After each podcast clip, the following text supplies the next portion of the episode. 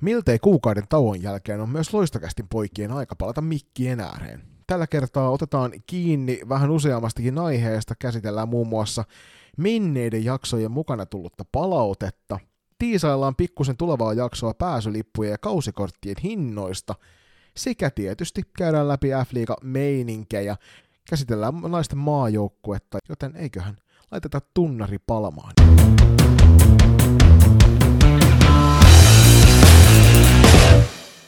Tervetuloa mukaan pitkästä aikaa loistokasti nimikkosarjan pariin. Äh, mennään pidemmittä puheitta kuulumisten pariin. Joni, mitä sulle kuuluu? Nyt ei voi taas, jälleen kerran ei voi hirveästi valittaa. Koulua, koulua, koulua. Itse asiassa huomenna muun muassa lyhyt elokuvan filmaamista Turun kauppatorilla. Jännittäviä vaiheita ja sitten sit on tota, kaiken näköisiä muitakin mediahommia. Ensimmäistä kertaa elämässäni olen päässyt laskuttamaan mediatöistä, joka on mun mielestä aika hienoa. Että johonkin on sentään edetty siitä, että ollaan vaan niinku tuolla suunapäänä joka paikassa ilmaiseksi hommia tekemässä. Ja sitten tietysti täytyy heittää pientä shoutouttia tonne mölyopinoille, eli oman joukkueeni suuntaan siitä, että äärimmäisen hienoa alkukautta neidit vetää siellä, että päässä karsinta lohkossa on viimeiset kaksi turnausta jäljellä ja ollaan siellä kolman parhaan joukossa ja pieni kaula ollaan saatu revittyä sinne viivan alle, niin tässä ollaan hyvissä asemissa, niin ei voi, ei voi kyllä valittaa. Mitäs Julius, sulla sä ainakin kävit vetämässä tuommoisen kevyen pitkän meriseikkailun. Joo, tosiaan sen Lasse Korhosen haastattelun jälkeen lähettiin keskiviikko-iltana, irrotettiin köydet Marjahamina Itä-Satamasta ja lähettiin kevyesti kiertämään Gotlanti äh, idän kautta ja sitten sieltä Ööröiseen ja Turkuun.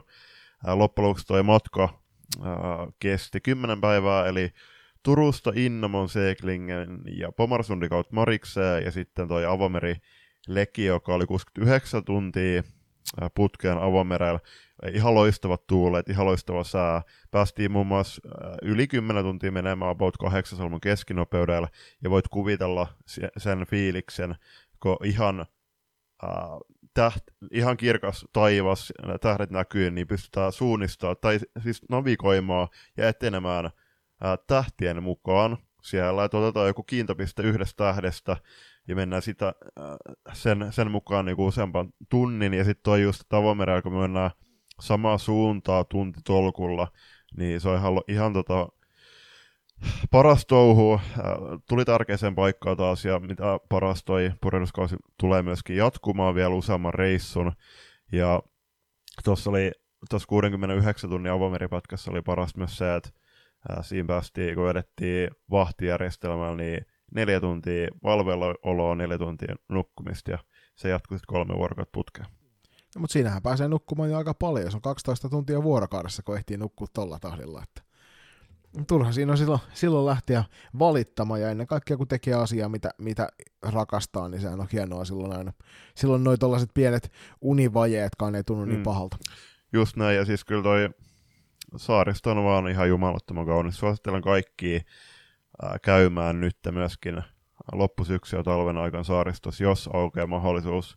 Ja itse asiassa tulee itsekin lähdetty taas perjantai pitkästä aikaa tuonne saaristoon, koska suuntaan vuoden tauon jälkeen Uppsala.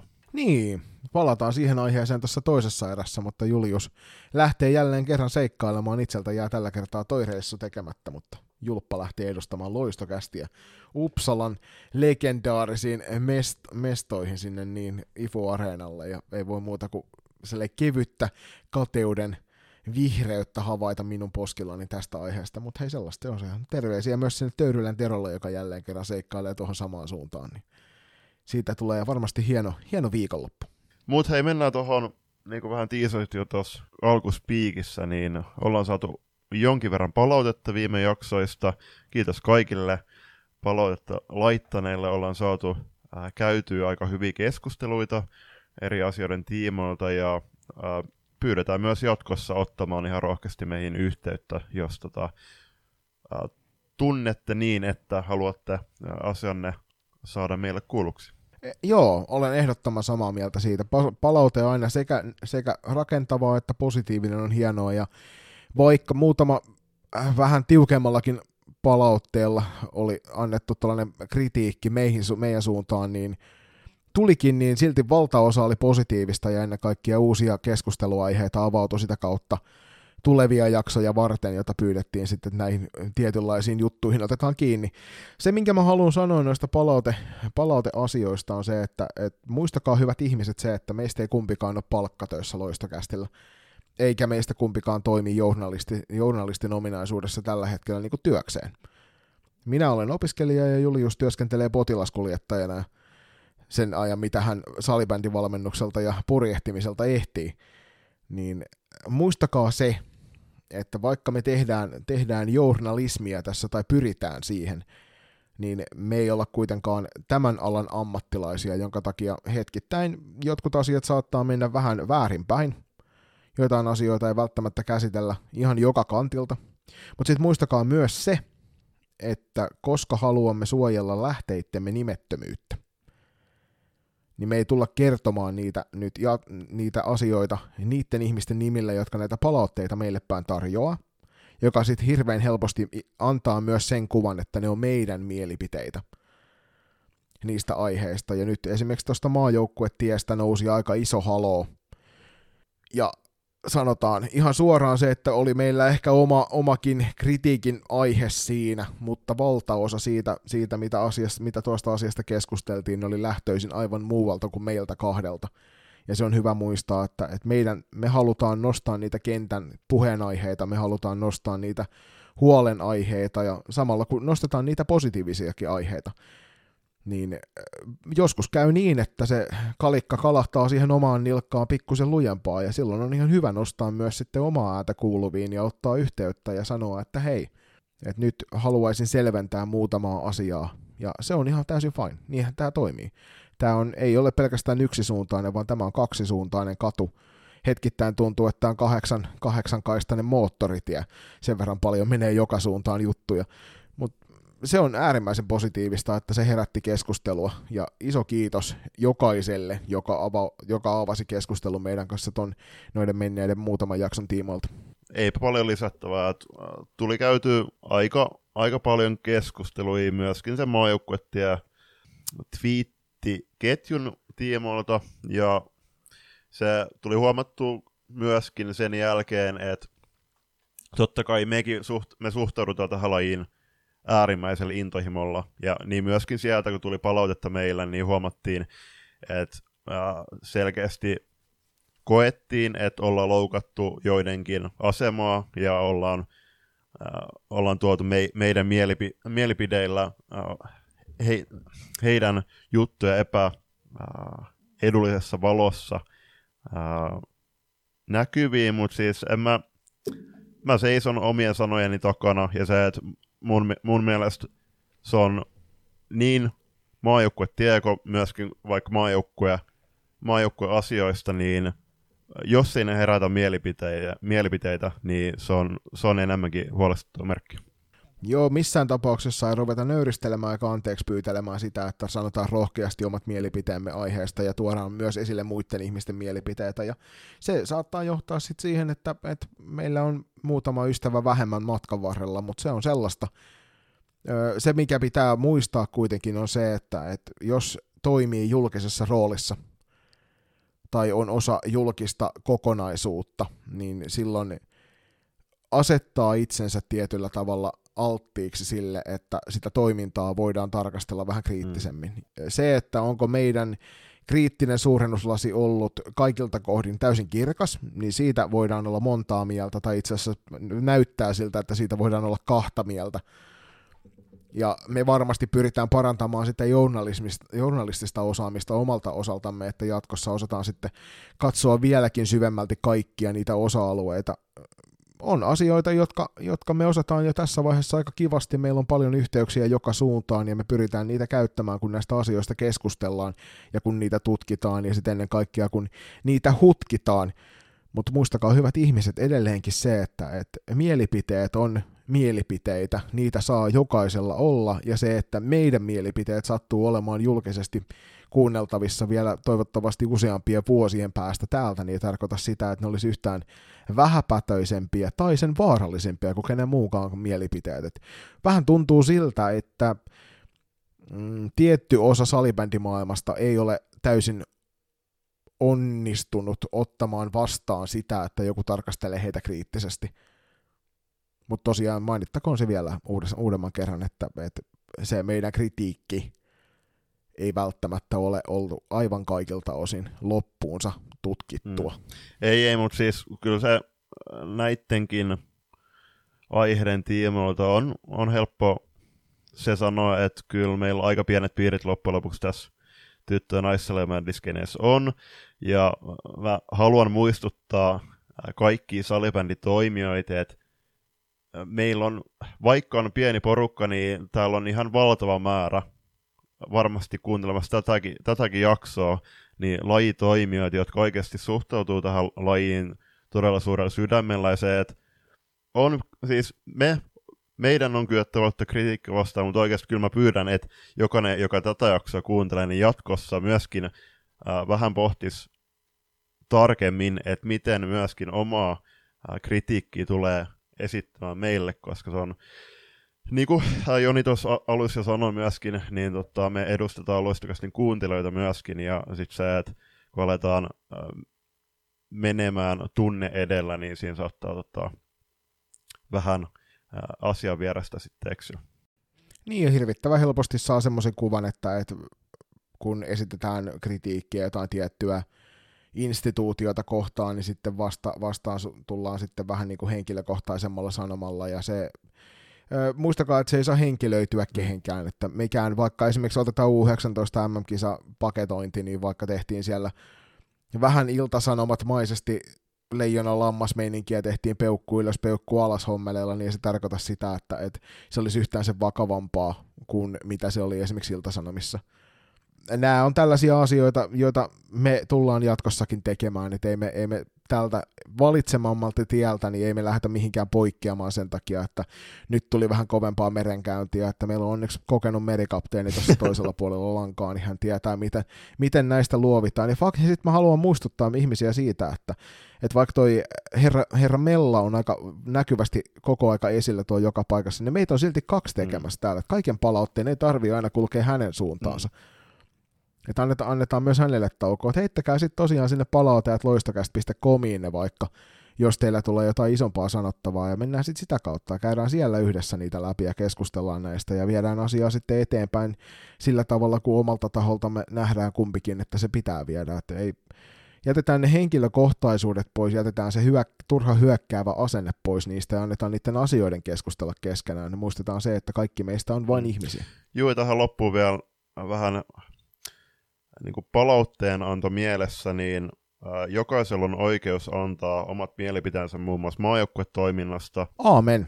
Se siitä. Tästä tulee varmaan ihan samalla tavalla palautetta tästä palautekäsittelyosiosta, niin ei muuta kuin palauteat loistokäst.com sinne saa heittää. Toki saa lähestyä Twitterin tai Instagramin DM kautta, se tuntuu olevan kohtalaisen kohtalaisen suosittu palautekanava näille asioille, mutta tosiaan palauteat loistakäst.com, niin se tavoittaa meidät molemmat välittömästi ja me päästään siellä sitten teidän kanssa näistä keskustelemaan. Mutta hei, siirrytään seuraavaan aiheeseen vielä tässä erän lopuksi ennen kuin siirrytään sitten tuonne toisen erän pariin, niin meillä on Julppa pläjähtämässä aikamoinen äh, tutkivan journalismin esimerkki tuossa, mitä sä olet jo keihäänkärkenä johtanut eteenpäin. Haluatko vähän avata, että minkälaisen projektin sä aloitit ja mitä, mitä saatellaan tuossa kohtapuolin loppuun?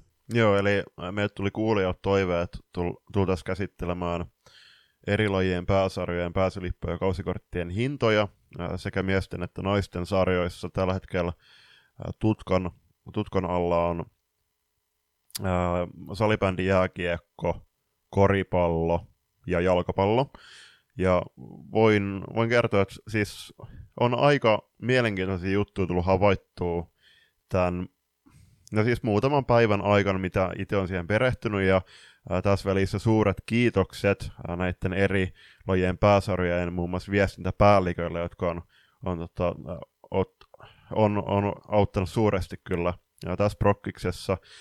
Toivottaisiin, että tässä tämän jakson kuunneltuana tuutte meillä laittamaan joko loistokastin ig tai sitten juurikin tuohon palautet loistokas.comiin teidän mielipiteitä, että kuinka paljon te olette valmiit maksamaan F-liiga matsin pääsylipusta, tai mitä ja tai mitä te toivotte saavanne muun muassa vaikka 10 euron pääsylipulut ja miten teidän mielestä luodaan onnistunut F-liigatapahtuma? Sieltä varmaan niin kuin monennäköistä mielipidettä tästä esimerkiksi jääkiekon puolella on puhuttu ajasta jääsyyteen, että mitä kaikkea sinne pitäisi tarvita. Fakta on kuitenkin se, että kun noita kattelen noita hintoja, mun mielestä lippuhinnat, yksittäisen ottelun hinnat, niin on aika, aika hyvissä kantimissa.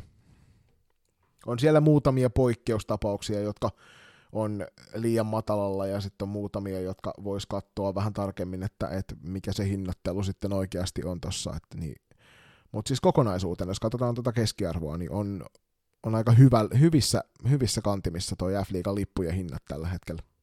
On, on, ja siis tossakin tullut käyty keskustelua, tullaan siinä jaksossa tarkemmin näissä keskustelemaan, mutta se just, että on, totta kai siis palveluntarjoaja itse määrittää sen, sen hinnan, millä ottelu, ottelutapahtumia kuluttajalle tarjoaa, ja sitten kuluttaja itse päättää sen, että onko valmis maksamaan X-summan siitä, että menee katsoa urheilutapahtumaa, mutta totta kai sekin, että niin kuin tällä hetkellä, niin jos mietitään, että nelihenkinen perhe menee katsoa vaikka salibändiliikankin otteluun, niin korjaan F-liikan otteluun, niin hän voi helposti maksaa joku 50 siihen, ja sitten tiedetään, että ei ne eväät, kahvit, kahvit, pullat, pizzat, pizzat, kokikset hirveän halpoja siellä ottelutapahtumassa ole, niin kyllä se, sen seuran pitää kyllä ladata aika, aika tota, kovat panokset pöytään, jotta, jotta oikeasti tota, vaikka kuluvana keväänä saadaan oikeasti täytettyä niitä halleja. Joo, siis ottaa sen huomioon, että, että esimerkiksi miesten F-liigasta löytyy joukkue, että jos nelihenkinen perhe menee katsomaan ottelun, niin se maksaa lähes 90.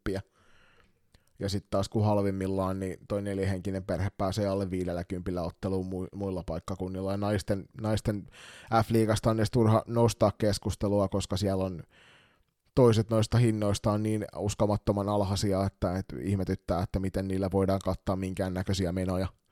Ja toiset sitten taas puolestaan on niin korkein matkaan noista hinnoista, niin ei missään tapauksessa ole liian korkealla. Mutta tosiaan näitä, näitä käydään lisää läpi sitten tuossa piakkoin, kun me päästään nauhoittamaan toi meidän jakso noista pääsylippu- ja kausikorttihinnoista, ja koitetaan siinä sitten saada samalla vähän pohdittua, että mitä kaikkia siihen voisi oheen ympätä, jotta siitä tulisi mielenkiintoisempi tapahtuma kaikille. Mutta tosiaan, kuten Julppa sanoi, niin heittäkää meille päin omaa arviotanne siitä DMien tai se palautajat loistokäst.comin kautta, tai sitten Julppa heittää sinne taas kysymysboksia Instagramiin, niin sitä kautta voitte myös vastailla, niin saadaan teidänkin mielipide siihen, että mitä siihen ottelutapahtumaan kuuluu sitten mm, sen lisäksi. Ja tähän loppuun niin pahoittelut Ilari Isotalo äh, siitä, että laitettiin se Stadin derby postaus meidän äh, storyin tunti ennen ekan derbyn alkuun. Se oli ihan sen takia, että tuolla avomerellä ei toimi netti. Näin. Sitten lähdetään pienen mainoskatkon kautta kohti toista erää. Lenkkipoluille, reenimatkoille ja pidemmille bussireissuille seuraksi. Loistocast. Toisessa erässä käsitellään Uppsalan EFTtä sekä U17 maajoukkueet, mutta sitä ennen ää, pieni, pieni osio, ää, ei, yes.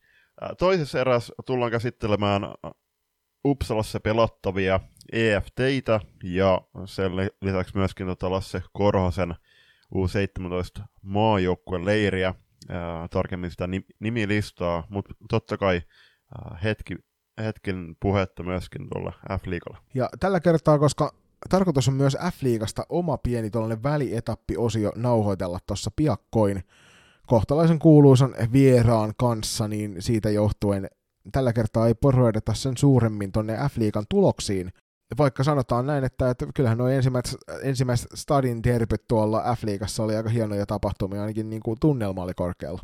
Oli joo, että nyt tässä vaiheessa totta kai iso kysymys Tero Törrölän suuntaan, että onko vaihtamassa leiriin kokonaan tuonne Helsingin Unitedin suuntaan vai onko vieläkin Tepsin miehiä. Äh, onnittelut muuten Turun palloseura 100 vuotta tuli täyteen 24.10. Mutta tänään keskustellaan siitä, että, että mitä, mitä tuohon vähän ehkä viitaten sen ensimmäisen erän puheenaiheeseen siitä, että mitä sinne F-liigaan voisi tuoda, että se olisi kiinnostavampi. Ja tämähän oli Peter Kotilainen, joka heitti tuolla pääkallon haastattelussani toivetta siitä, että sosiaalisessa mediassa niin kaivattaisiin lisää tunnetta kaukaloon, ja sitten mehän tästä Juliuksen kanssa vedettiin se vähän, piirrettiin sen niin sanotusti viivojen ulkopuolelta, ja sen takia pyydetään myös sinne kaukalon ulkopuolelle sitä tunnetta lisää, niin millä tavalla me Julppa saataisiin lisää tunnetta sinne kaukalon ulkopuolelle, ja sitä kautta ehkä sinne kaukalon sisällekin? Kyllä mä haluaisin lehdistötilaisuudet takaisin. Muistan, että silloin kun mä oon Tepsis pelannut junnuina 2000-luvun alussa, niin siellä oli muun muassa legendarisella Karibealla oli noita lehdistötilaisuuksia matsien jälkeen. Siellä oli joukkueiden päävalmentajat ja sitten otteluiden kuumimmat pelaajat, vastustajoukkueet ja kotijoukkueet.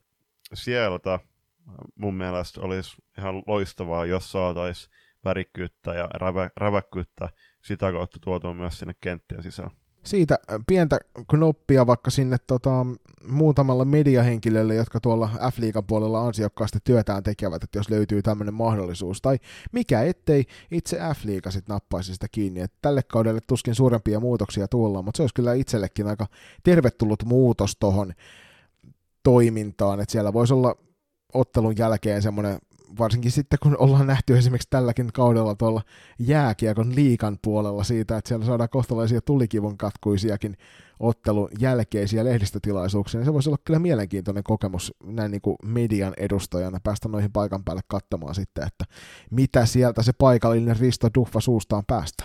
Joo, just näin, että äh, tietty jääkiekossa ollaan menty vähän, vähän yli, että muun muassa tuolla Lappeenrannan suunnit vuodettiin ottaa joukkuetta sisäisiin WhatsApp-keskusteluun ja sitä kautta tuli sitten tot, totta kai vähän heikkojen tulosten myötä potkut päävalmentajalla, mutta kyllä mä haluaisin, että jokaisessa joukkueessa löytyy niitä värikkää persoonaa, niin mun mielestä tuosta Stadin derbyssä, niin siellä on molempien joukkueiden päävalmentajat on aika suulait persoonia ja oli mukava kuulla pitkästä aikaa huutelua myöskin tota, ruudun lähetysten takaa, niin se, että matsin jälkeen saman tien istutetaan päävalmentajat ja pel- pari pelaajaa sinne äh, kysymysten ääreen ja sitten mielipiteet julki.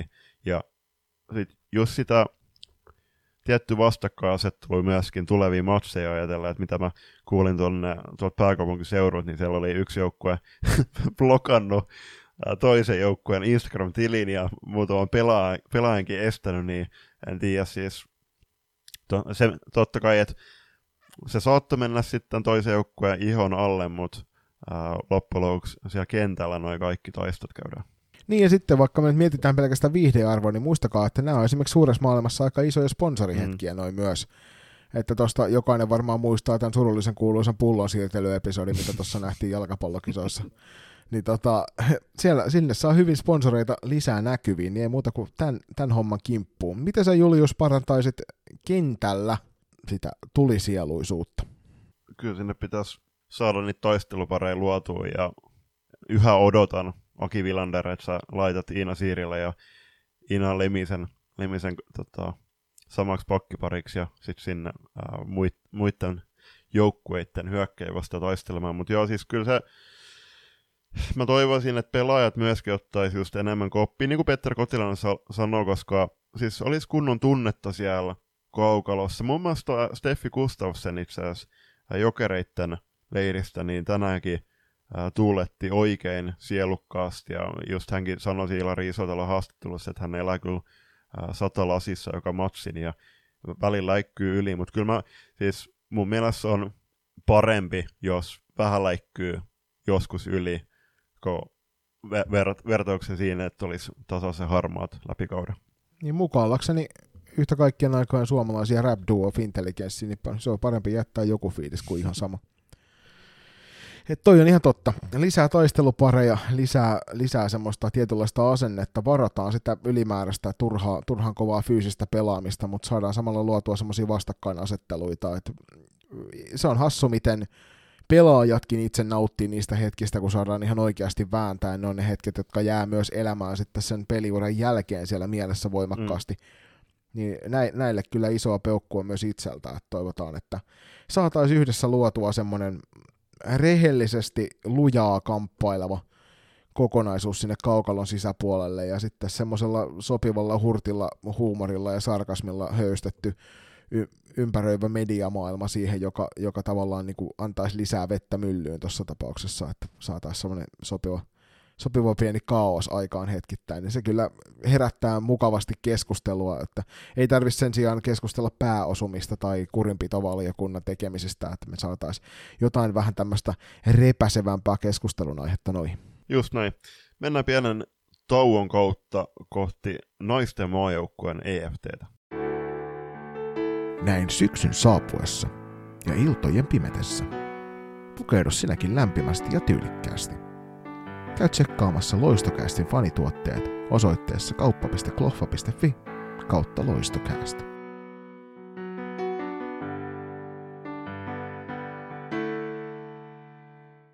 Ihan näillä näppäimillä toinen podcasti herroista täältä, eli Julius Mella tekee paluun tuonne kuuluisalle IFU Areenalle Uppsalaan, Kera Tero Töyrylä ja monen muun salibändifanin katsomaan naisten ja U19-tyttöjen EFT skaboja sinne päin. Ja otetaan ensi alkuun tämmöinen kysymys, että Julius, millä fiiliksellä?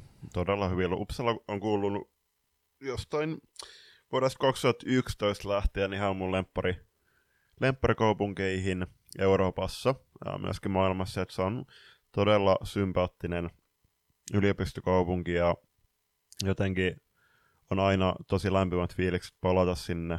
Ja kyllähän noi salibändi-infrat, niin ne on maileja edellä, jopa merimaileja edellä verrattuna tänne Suomeen. Että kyllä se IFO Arena, äh, onko siellä, mitä siellä on, viisi, viisi kenttää, neljä plus yksi, ja sitten ihan loistava ravintola, niin kyllä sinne on oikeasti ihan todella mahtavaa palata, ja se, että ja loistava fiilis myöskin nähdä noi kär, kärkimaat pitkästä aikaa vastakkain pelaamassa. No, sä unohdit mainita tietysti upean seuramyymälän Clubhussetin siinä alhaalla, ja sitten sen lisäksi niin iso toive sille, että nämä sveitsiläiset kellomiehet tekevät paluun noihin kisoihin, koska se oli kyllä, se oli kyllä niin kuin salibändifaniutta parhaimmillaan. Mutta tosiaan tuossa tulevana viikonloppuna pelaillaan nämä kyseiset skapat tuolla IFU-areenalla, ja sinnehän tietysti maajoukkueetkin julkaistu, joiden kanssa sekä naiset että U19 lähtee tuonne kamppailemaan, ja sen sijaan, että käydään Julius pelaaja pelaajalta läpi naisten ja U19-vuotiaiden maajoukkueen, niin tehdäänkö sillä tavalla, että, että otetaan molemmat tuosta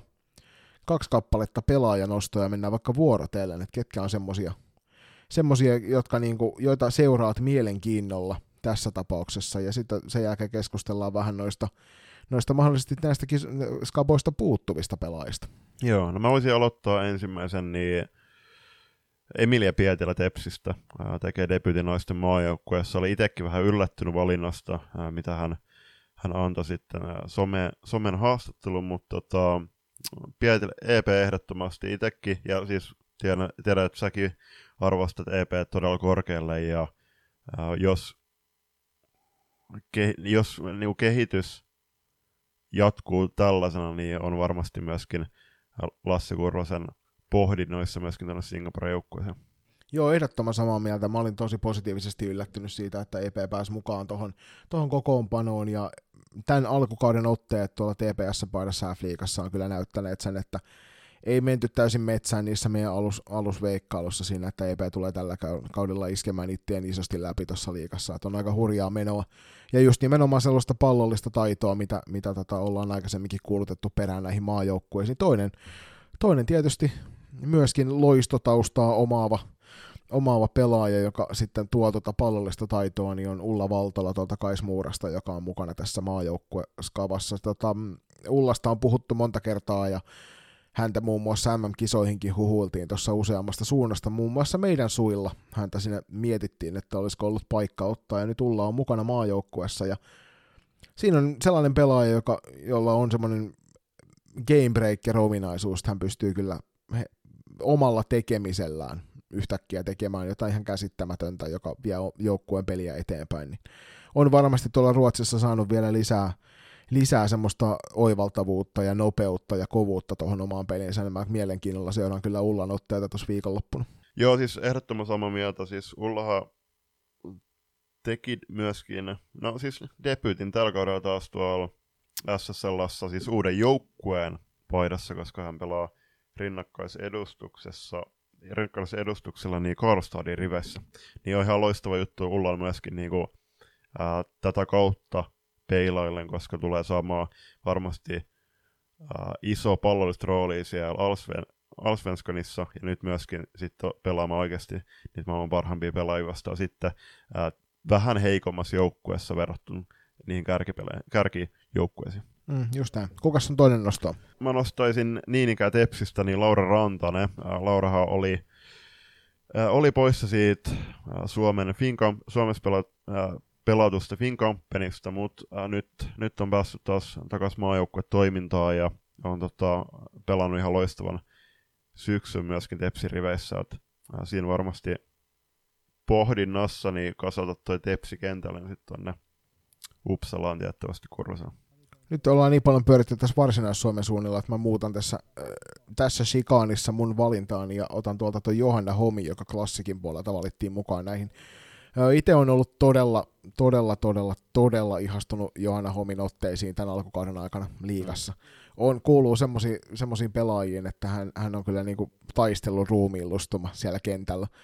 Ja mikäli se saman meiningin saa tuotua tuohon joukkueeseen mukaan, niin se on kyllä sellainen asia, jota joukkuekaverit arvostavat ihan valtavan korkealle. Ja sen lisäksi omaa myös tietysti huikeat pelitaidot ja kyvyn olla ihan niitä kärki vastuun kantajia, jos sellainen rooli hänelle suodaan, niin hänen otteitaan kannattaa kyllä ainakin meidän puolesta seurata ehdottomasti noissa, noissa tila, sitten peleissä tuolla Ruotsin puolella.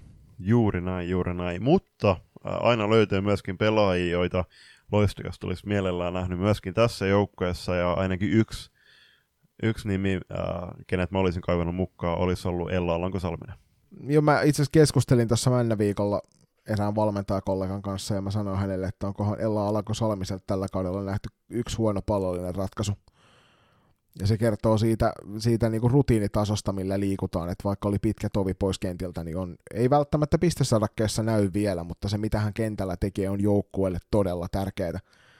Ja veikkaan, että siellä esimerkiksi Merihelmi Höynällä nauttii kyllä siitä, että hän saa katsoa vierestä, kun tuommoinen sanotaan ihan suoraan, että niin kuin superammattilainen niin tekee sitä, tota hommaa, että näyttää, että miten tämä tehtiin silloin, silloin vanhoina hyvinä aikoina, näyttää toimiva edelleenkin ihan loistavasti. että et, mutta itselle, itselle ehkä, sä sen tuohon oletkin nostanut käsikirjoitukseen, niin toi Sofia Mitten taako olisi ollut mielenkiintoinen nähdä tuossa mukana, että Rönpyyssä kausi alkoi aika hurjalla ilotulituksella välittömästi ekas pelissä, se jälkeen ollut pikkusen hiljaisempaa, on kuitenkin ihan hyvässä pistetahdissa siellä ja näyttää olevan siellä joukkueen syömähampaita yksi, yksi tärkeä sellainen, niin mielelläni olisin hänet näissä, näissä nähnyt näissä karkeloissa, mutta kaikki eivät mahdu tuohon joukkueeseen ja sen takia on hyvä nostaa tältä ulkopuolelta nämä muutamat, jotka on sitten haluttu sitten mukana nähdä. Ehdottomasti. Nyt mennään toista maajoukkueturnasta putkeen samalla Veskari 2 Vuorella Nieminen.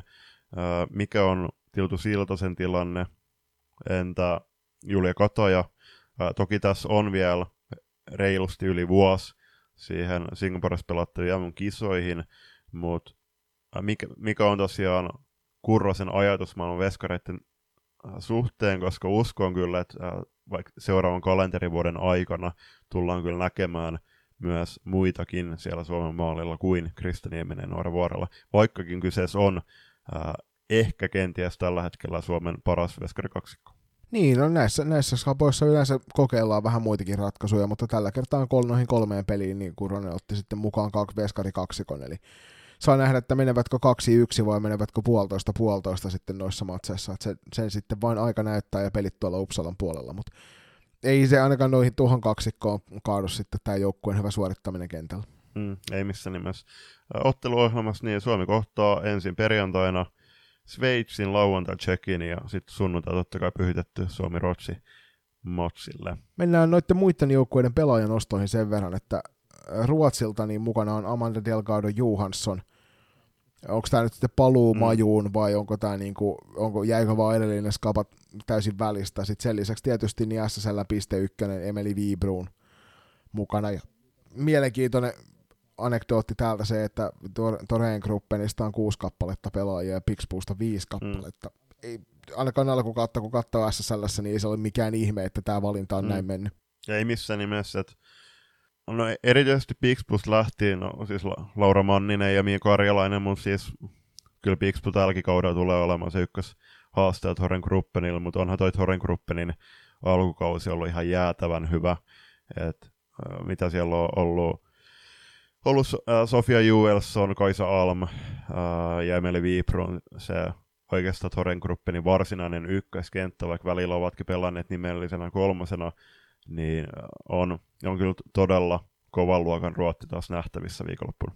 Sveitsin puolelta sitten taas tietysti myöskin F-liiga parketeelta tuttu Serana Fitsi, sitten aika mahtavat U19-kisat Puolassa pelannut Anja Vyss on sellainen nimi, joka kannattaa painaa mieleen. Tietysti myös Suomen ympyröistä tuttu Selin Stetler. Ja sitten mielenkiintoinen, mielenkiintoinen paluu maajoukkueeseen. Pelaaja, jolle viime MM-kisoissa heiluteltiin jo hyvästi maajoukkueuralle.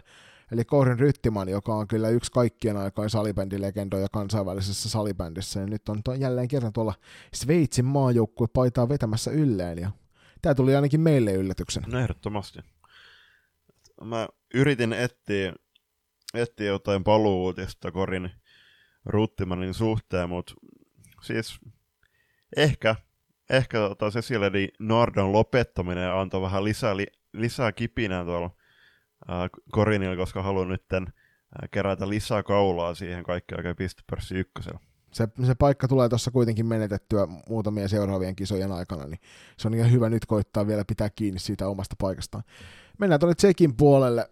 Sieltä mielenkiintoinen nuori, nuori pelaaja tuolla U19-kisoissa, hurjat kisat 7 plus 2 THL pelannut Anna Brusatkova, joka on varmasti semmoinen, jota kannattaa ehdottomasti seurata tuossa Tsekin maajoukkueessa. Tietysti Juliuksen ikilemppari Ven, Vendula Marosovaa, joka, joka on todella, todella hyvä pelaaja. Ja sitten sen lisäksi myöskin Vanessa Rebecca Kerptovaa, joka on huikea, on Sofia Mittentakin joukkuekavereita tuolta Rönby Tigersin mm. puolelta. Tästä sekin joukkueessa on seitsemän kappaletta Ruotsissa pelaavaa pelaajaa ja kolme kappaletta Sveitsissä pelaavaa. Harmittavasti meillä ei Suomessa kauheasti noita tsekkiläisiä maajoukkuepelaajia ole tällä hetkellä. Toivottavasti, että saataisiin niitä sitten tuossa tulevilla kausilla. Kertoo sen suhteen, että siis Sofia Mittentag voisi tulla kertomaan, että yrittikö hän itse siinä kertovan debyyttimaalissa ja maalin tekoa vai oliko se niinku, taktinen syöttö, syöttö tota, ää, sinne taaksepäin, mutta siis ihan loistava, loistava tota, persona myöskin toi kertoo vaan, että tuntuu, että aina haastatteluissa ja sosiaalisessa mediassa on todella ilo, iloisella päällä, niin siinä on varsinainen tsekkiläinen luonnonlapsi. Ja, ää, varmasti siis todella kovat tavoitteet myöskin hänellä salibändiuran suhteen, koska olisi voinut ihan jäädä sinne checkin, checkin sarjaa, mutta todella rohkea päätös toden totta siirtyä tuonne Ruotsiin. Ja tässähän rupeaa tuo Ruotsin maajoukkue, kun otetaan kokonaan SSLstä ja siihen kuusi kappaletta, tai mitä noita suomalaisia nyt kokonaisuutena pelaa siellä Ruotsin puolella, niin, niin tota, alkaa olla aika hurja määrä maajoukkue pelaajia, kun SSLstä mm. tulee. Et melkein, melkein joka maan ykkös-kakkosnyrkit koostuu sitten Ruotsissa pelaavista, ja se kertoo kyllä paljon tuossa SSLn tasosta tällä hetkellä, että siellä on kirjaimellisesti iso osa maailman parhaista pelaajista. Siirrytään U19 naisiin, ja tosiaan tämän joukkueen matka kohti Lahden M kotikisoi alkaa tästä EFT-tapahtumasta. Mukana on muutama 04, jotka toimii soihdun siirtäjinä näillä nuoremmille eli 05 joita on mukana nyt tässä joukkueessa 14 kappaletta. Totta kai siis, on vähän yllät, siis aina tulee vähän yllätyksiä, että nämä niin kuin jo vanhentuneet pelaajat on mukana tässä joukkueessa, mutta täytyy nostaa heti aluksi esille Pipsa Eko, joka on pelannut ihan loistavan alkukauden F-liigassa ja kyllä varmasti on tämän joukkueen semmoisia isoja vastuunkantajia, vastuunkantajia niin pelikentällä kuin se ulkopuolella tuolla Ruotsissa. Mennäänkö me samalla taktiikalla tästä 2 ja 2, niin päästään sillä sopivasti eteenpäin. Hyvä. Mä tota, no jätetään toi Miisa tuolta nyt tällä kertaa nostamatta ihan sen takia, että kaikkihan hänet jo tietää. Niin mä nostan tuolta äärimmäisen mielenkiintoisen pelaaja tuolta klassikin puolelta, tämmöinen kuin Liisa mm. Kaihua. Itse on junioripeleissä han, saanut hänet muutaman kerran nähdä ja on kyllä uskomattoman hieno pelaaja kyseessä. Et siinä, on, siinä on lupaava tulevaisuus edessä, jos vaan niin kuin kehitys jatkuu tuohon malliin. Että Liisa Kaihuan nimi kannattaa laittaa mieleen ja seurata häntä tarkkaan tuolla sitten, kun pelit alkavat. Ilman muuta. Uh, tuli tästä puhuttuukin muutama laji-ihmisen kanssa, että tulee aika laajalla skaalalla seurattu tyttö- ja naissalibändiä, kun miettii, että tästä joukkueesta oli vain yksi vieras nimi mulle ainakin, en tiedä Joni sulle, mutta Pessin Hanna Salminen, niin siinä on itsellä ihan uusi tuttavuus ja on kyllä kiva nähdä, että millä tasolla tulee tuolla Uppsalassa pelaamaan. Joo, ihan, sama, ihan samalla mietteellä, kun tuota joukkueen listausta katsoo. Että tosi, tässä on nyt muutama kausi seurattu tosi tarkkaan näitä ja sen takia noita hirvettävästi ei tule yllätysnimiä. Mm. Ja tämä oli kyllä ehdottomasti yksi semmoinen, mikä itsellekin pomppasi esiin, mutta sen verran vedän kotiin päin, että toisena nostona niin otan tähän Milla Granlundin, joka jos Pipsa Eko on pelannut vahvan alkukauden, niin Milla Granlund on ollut kyllä todella kova. Ja ennen kaikkea se, mistä mä nautin hänen pelaamisessaan, niin on se, että näkee sen jääkiekkoilijan kovuuden niissä, mm. niissä kaksinkamppailutilanteessa, että hän ei kyllä hetkeksikään luovuta, ja hän tulee niihin tilanteisiin todella lujaa, ja mä veikkaan, että näissä junioripeleissä se tulee näkymään vielä paljon vahvemmin kuin naisten F-liigassa on, on kuitenkin kokeneempaa kehäkettua vastassa monesti siellä kentällä, ja silti hän pystyy heitä alistamaan tuolla fysiikalla, niin mä veikkaan, että millalta nähdään näissä kenkäreissä aika kovan luokan näyttö. Siis millahan näyttää sir- sirklaavan siellä kentällä välillä. Kyllä, Kyllä. ehdottomasti. Uh, Sitten, no mä nostin Pipsa esiin, mutta ja toisen pelaajan noston nostaisin esiin 04 syntyneen Ronja Niemen, eli Teps, Tepsiin Virmasta siirtyneen pelaajan, joka toki pelaa myöskin tällä kaudella Virmassa joita otteluja. Uh, mutta siis Niemihän oli tiettävästi aika pitkällä tuossa Puolan MM-kisaprojektissa ennen sitä loukkaantumista. Että olis, en tiedä, olisiko ollut lopullisessa joukkueessa, mutta hyvin lähellä sitä, niin nyt saa vähän kalavelkoja maksettua niin kuin varmasti henkilökohtaisilla tavoitte- tavoitteiden suhteen, ja nyt pääsee oikeasti myöskin pelaamaan kirkkaiden valoja alla. Joo, mielenkiintoinen pelaaja, kyllä häntä kannattaa ehdottomasti tuolla seurata. Mennään noita muiden, muiden joukkueiden pelaajanostoihin ja muutama kappale löytyy joka jengistä. Nyt U19-kisoissa katsottiin sun kanssa Julppa aika tarkkaan näitä, että minkä ikäisiä pelaajia on joka joukkueen rosterissa, ja ne mainittiinkin niissä ennakoissa, niin Sveitsistä löytyy ilmeisesti nyt tämä niinku vähän tälle no, nopeammalla otannalla näin yöaikaan, kun näitä käytiin läpi näitä rostereita, niin ainut 07, joka näissä on mukana, Eli eh, Sven ja Schilliger, joka on 07 syntynyt tosiaan, niin hän on, hän on mukana tuolla U19 EFTllä ja aika mielenkiintoinen tuttavuus, täytyy varmaan häntä seurata tarkemmin. Ja toinen semmoinen iso, iso pelaaja, ei ei ole Retovon Arksille ilmeisesti, tai mahdollisesti mitään, tu, mitään sukua. Älä, juu, ei, ei. Mutta tota, Lisa, Lisa, Lisa von Arks, joka Puolan kisoissa teki 3 plus 4 tehot, ja on, on kyllä, nostettiin sinnekin silloin esille, että on, on sellainen pelaaja, jota kannattaa seurata näissä, näissä kinkereissä varmasti myöskin sen arvoinen mm. pelaaja. Joo, siis näissä, mitä mä oon oppinut tässä lähes kahden vuoden matkalla, niin äh, rakas ystäväisenä, niin ei kannata astua sudenkuoppia näiden nimijuttujen kohtaan, koska terkko ei armo kattella, koska sinne Kokkolaan. Et varmasti varmasti tota, joillakin kuulijoista myöskin muistissa, että miksi me aikoinaan Jarmon kanssa otettiin yhteyttä. Mä veikkaan, että Reto, Reto von Arks ei meidän podcastia kuuntele. Eli, no hänen suomen, suomen kielen taidostaan en tiedä, mutta veikkaan, että näin ei ole asialla. Että tätä me kyllä vinkkien ulkopuolella pohdittiin, että se voi hyvin olla, että, että sukunimi on joko, joko kohtuu yleinen tai sitten tässä tapauksessa voi olla jonkinnäköinen sukulaissuhde kyllä. olemassa. Miten se Ruotsilta? Ää, no totta kai Hanna Nurstrand, 04, syntynyt pelaaja Aukkarisperkka IFS, eli kyseessä on Jenna Taivalo ja Krista Niemisen joukkue kaveri 11 plus 5 puolella MM-kisoissa ja siis tähän väliin niin täytyy kehua kyllä äh, Ruottin media peli tuolla kisoissa, koska siellä tuli niin Innebändi Makasinetilta kuin Svensk Innebändiltä todella hyviä päivityksiä. Muun muassa Hannakin antoi videohaastattelun, missä just silloin sanoi, että hän on maalintekijä, häneltä odotetaan maaleja ja hän on niitä valmis tekemään. Korjaa Julius, jos on väärässä, mutta eikö sunkin joukkueessa ole yksi Åkersberg ja IF, IFn kasvattaja? Ei kun... Joo, nimenomaan kasvattaja, joo. Joo, kyllä, kyllä. Joo. Et, saan, siis en, en osaa vielä tähän hätään sanoa ja vertailla, että minkälaista esim. Ruottissa 09 pelaaminen on verrattuna Suomeen, mutta varmasti nyt mitä pidemmällä kausi etenee, niin tulee myöskin täältä kyseiset pelaajat ää, tiettyjä Ruotsissa opittuja ominaisuuksia esiin. Ja Ruotsin joukkueessa on kuusi kappaletta peräti pelaajia tuolta Rick Uumeosta, jota me nostettiin siinä U19 MM-kisainnakoinnissakin esille, että sieltä selkeästi tämmöinen juniorimylly, joka jauhaa kovia, kovia tulevaisuuden nimiä jatkuvasti, ja niin näyttää olevan tälläkin kertaa. Ja otetaan tuosta toisena nostona vielä muua, muua Dynefalk, 04 syntynyt myös, ja teki 4 plus 5 tehot tuolla Puolan MM-kisoissa, niin varmasti myös kuuluu siihen listaan pelaajia, että jos et näitä joukkueita muuten seuraa, niin näitä pelaajia kannattaa kyllä sitä ainakin tarkkailla noissa, noissa EFT-otteluissa. Just näin. Ja sitten mennään Tsekiltä vielä pelaajanostona Karolina Klupakova, FPC Liberekin pelaaja U19 MM-kisoissa tuolla puolessa veti 1 plus 2 tehoilla, huomattavasti paremmat tehot kuin muun muassa pelaaja, joka veti vaikka kiikarit. Kyllä, nimenomaan. Ja ainakin paremmat tehot kuin sinä tai minä, Juuri näin. näin. Uh, ja sitten otteluohjelmasta niin Suomi kohtaa perjantai Sveitsin, lauantai Tsekin ja sunnuntai tuttu, tuttuun tapaan Ruottin. Ja itse tästä EFTstä vielä sen verran, että mä lähden perjantai-iltalaivalla töitten jälkeen Tukholmaan. Hauska juttu, mutta tällä hetkellä viikkari pystyy hinnoittelemaan noin ristelyt miten tahtoo, koska Baltic alistui oman kohtalo, kohtalonsa ja lähtee jo perjantai-iltaisin ja arki-iltaisin mu- muuten, muutenkin niin tota, jo ilta kuuden aikaa kohti Ruottia.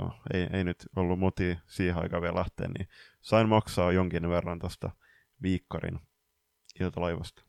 Sitten mennään vielä viimeisenä tuohon U17 maajoukkueeseen, joka meille tuli kuulijatoiveen kautta. Ja päävalmentaja, uuden, uuden karhean päävalmentaja Lasse Korhosen haastattelu voit kuulla täältä meidän, meidän kanavataajuudelta tuolta vähän aikaisemmista jaksoista. Lassella muun muassa hyvää tarinaa takaperin kävelystä, mutta Tämä oli aika mielenkiintoinen tämä U17 maajoukkueelle ja ketä sinne valittiin. Jälleen kerran ihmisille, jotka seuraavat kohtalaisen paljon juniorisalibändiä, niin sieltä löytyi monta monta tuttua nimeä. Oli muutama yllätysnimikin, mutta jos sun pitäisi julppa tosta, tosta porukasta nyt nostella vaikka kaksi kappaletta pelaajia esille, jotka haluat, joita sanoisit, että kannattaa ehdottomasti niin kuin pistää nimi mieleen. Hirveästihän tässä nyt ei pelejä vielä ole tulossa, mutta leiriryhmä kun on kyseessä, niin ketkä ne kaksi olisi? Kyllä mä Saara liimataan heitän FP Factorista ja sitten Tuuli Viuhko Saipasta. Tuulihan itse asiassa teki muistaakseni ää, siis, no Tuuti Mika voi korjata, jos, jos tota tulee nyt sanottu, että sammakoja, mutta Viuhko teki jo tuolla naisten F-liigassa ihan näyttävän debyyttimaalinkin tässä syksyn aikana. No niin, se taisi ollakin jo peräti tuolla, oliko top kolmessa F-liikan puolella se maali, maali tuossa muutama viikko takaperin.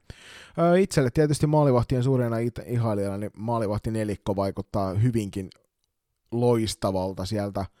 Sanotaan näin, että viime kaudella kaksi kappaletta näistä neljästä maalivasta esiintyi meidän edustama seuran paidoissa vielä, mutta tällä kaudella ovat muualle siirtynyt, mutta sen verran täytyy kotiin päin vetää, että nostat Väänäsen Emilian tuolta esille, että Väiskellä ei ole ollut salibändillisesti ehkä kaikkein paras mennyt muutama kausi, mutta on omaa hurjan potentiaalin tuolla tolppien välissä. Ja mikäli vaan niin kuin saadaan paikat pysymään ehjänä, niin hän, hänellä on kyllä uskomattoman hieno tulevaisuus tuolla salibändikentillä edessä. Hmm. Ilman muuta. Siis se on toi, no viime kauden seurasiirro tai äh, tämän kauden alla tapahtuneet seurasiirrot kertoo kyllä aika paljon myöskin siitä, että pelaajat tekee – aika nopeastikin ratkaisuja, mitä kokee omalla urallaan sillä hetkellä parem- parhaimmiksi ja se suotakoon heille. Ja kyllä täytyy myöntää, että siis SPS Virma ja Tepsi tässä Turun alueellakin niin tekee ihan loistavaa, loistavaa duunia ja kyllä nämäkin majuvalinnat on osoituksen siitä, että ei se seurasiirto kauden alla estä sitä, etteikö valintaa tulisi. Toinen pelaaja, jonka mä haluan nostaa esille, menee kanssa tuonne Faktorin puolelle, Jennika Holopainen on sellainen pelaaja, jota kannattaa ehdottomasti seurailla. Ihan sama missä hän pelaa, niin häntä kannattaa seurata, mutta tuolla tosiaan leirillä, niin siellä ei hirvittävän paljon mitään semmoisia ottelutapahtumia varmaan meille päin mm. näy, niin, niin tota, sitä, sitä emme pääse ehkä seuraamaan kauhean Joo. tarkkaan. Ja onnittelu Factorilla muuten, että tässä on tämä pelaaja kolmikko, joka valittiin tuolta Kontiolahden suunnilta, eli kolmanten pelaajana oli Nella Karvonen, niin kyseessä on ensimmäiset pelaajat, jotka valittiin maajoukkueeseen Faktorista. Joo, iso käsi. Nyt on käsitelty maajoukkueasiat ja F-liiga-systeemit tähän toiseen erään. Tosiaan, jos kiinnostaa noin U17 meiningit, niin käy kuuntelemassa toi meidän Lasse Korhosen kanssa tehty haastattelu. Lasselta löytyi hienoja asioita. Siellä älkääkä välittäkö siitä, että siellä Julpan taustalla ruotsinkieliset herrasmiehet keskustelevat tiukkaan sävyyn ties mistä kalastuksesta ja minkä näköisellä perholla kannattaa miltäkin, miltäkin kohtaa heitellä, tai mitä siellä sitten on ikinä keskusteltukin. Se on varmaan tuolla avomerellä vähän turhaa Joo, puuhaa. He kehusivat, kuin hieno kaupunki Kotkaa. Jaa, jaa, no mutta se on heidän mielipiteensä. Kyllä. mutta sitä, sen pidemmittä puhetta, jotta saadaan mahdollisesti ehkä Juliuskin ennen puolta unille, niin mennään nopealle mainoskatkolle ja siirrytään sieltä kohti kolmatta erää. Haluatko olla mukana tukemassa loistakästi matkaa sählyviidakossa? Siihen löytyy monia eri tapoja, aina kuukausilahjoituksista paitoihin. Jos siis tilanteesi sallii, niin olisimme kiitollisia kaikesta avusta, jonka teiltä saamme. Upeat hupparit, kollegit ja teepaidat löydät osoitteesta kauppa.kloffa.fi kautta loistokäästä. Jos puolestaan haluat ryhtyä kuukausilahjoittajaksi, se onnistuu Patreonin puolella www.patreon.com kautta loistokääs tarjoaa eri tasoja, josta löytyy jokaiselle varmasti se sopiva. Ja mikäli haluat yhteistyöhön meidän kanssamme, on ääniaaloilla aina tilaa lisäkumppaneille. Laita sähköpostia osoitteeseen palaute at loistokääs.com ja jutellaan lisää. Kiitos. Ja nyt takaisin ohjelman pariin. Moi, mä oon Töyrylän Tero.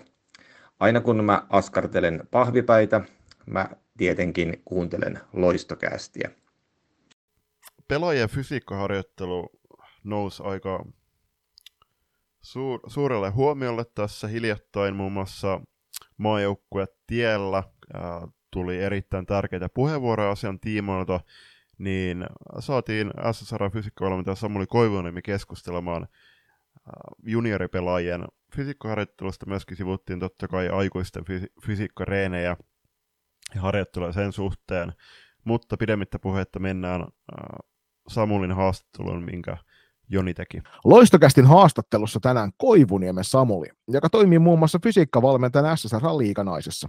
Aiheena on, ei enempää eikä vähempää kuin huoli nuorten urheilijoiden terveydestä. Tervehdys Samuli ja kiitos kun pääsit mukaan tärkeän aiheen tiimoilta keskustelemaan. Terve, terve. Ihana, ihana olla mukana. Puhutaan aika tärkeästä, tärkeästä asiasta, niin tuota, mukava, mukava päästä juttelemaan. Niin, tosiaan vuosikausien ajan tätä on eri, eri ihmisten kanssa lajien parissa keskusteltu ja eri lajienkin parissa varmasti samanlaista keskustelua on käyty, mutta ennen kuin sukelletaan siihen syvemmälti, niin haluatko kertoa, että kuka sä oot ja mitä sä teet ja mistä sä olet tähän hetkeen löytänyt itsesi? No ilman muuta. Jos yritetään pitää lyhyenä tämmöinen oma esittely tässä, niin äh, Koivunen Samuli, perheen isäpuoliso ennen kaikkea, mutta sitten ammatiltaan niin kaikki tuolla tuolla niin kuin, ää, fysiikan puolella ää, yksilövalmennettavia, sitten on ää, miesten edustusjoukkoissa salibändissä, naisten edustusjoukkoissa salibändissä, sitten vielä oma, oma yritys siinä, niin tuota, oma lajitausta löytyy ää, jääpallon puolelta, toki siellä varhaislapsuudessa. Nuoruudessa on mukana kulkenut jääkiekko, jalkapallo ja kilpatanssi, tälleen ylpeänä sen uskallan tässä ääneen sanoa. Ja tuota.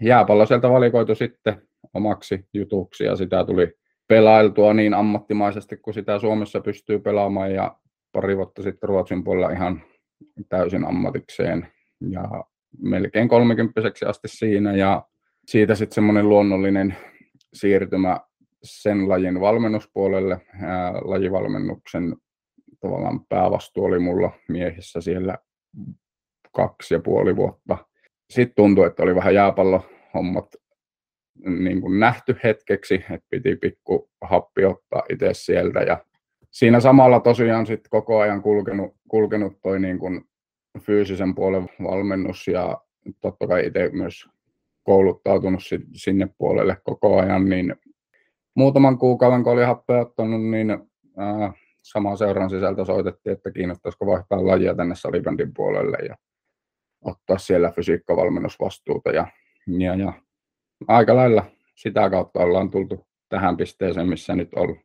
Tuollaisen pitkän, pitkän ja eri lajia käsittäneen uran aikana, niin miten, tota, miten sä näet tällä hetkellä salibändin sisällä ton fysiikkaharjoittelun ja ennen kaikkea nyt tietysti se kaikkein tärkein asia, mistä tuossa keskustellaan myöhemmin, niin on se sellainen vammojen ehkäisy, että se on se terveen urheilijan tukeminen, niin mitä sä näet, että se salibändipuolella onnistuu? Varmasti F-liigassa ihan hyvillä, hyvällä tasolla, mutta oot varmasti nähnyt muitakin esimerkkejä.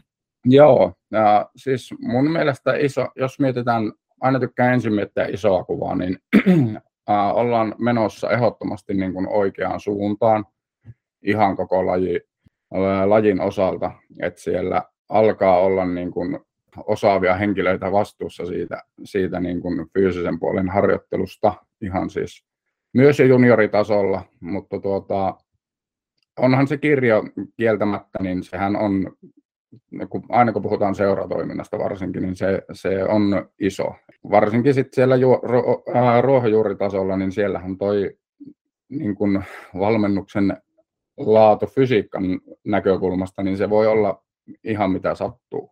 Sitä tehdään vähän vaan sen takia, koska tiedetään, että sitä pitäisi tehdä. Mutta sitten taas, että mitä oikeasti kannattaisi tehdä ja minkä verran, millä tavalla, niin semmoisiin kysymyksiin ei ehkä osata vielä vastata. Et isossa kuvassa se, tiedetään, että sitä pitäisi tehdä ja sitä jo tehdään, niin on todella hyvä juttu, mutta sitten on meillä vielä steppejä niin kuin otettavana siinä, että tehdään varmasti niin kuin fiksuja, fiksuja asioita varsinkin sen nuoren urheilijan kannalta. Miten tota, sä sanoit itse, että sulla on kokemusta kilpatanssin puolelta, niin miten esimerkiksi siellä omalla junioriuralla niin, tota, hommaa edesautettiin?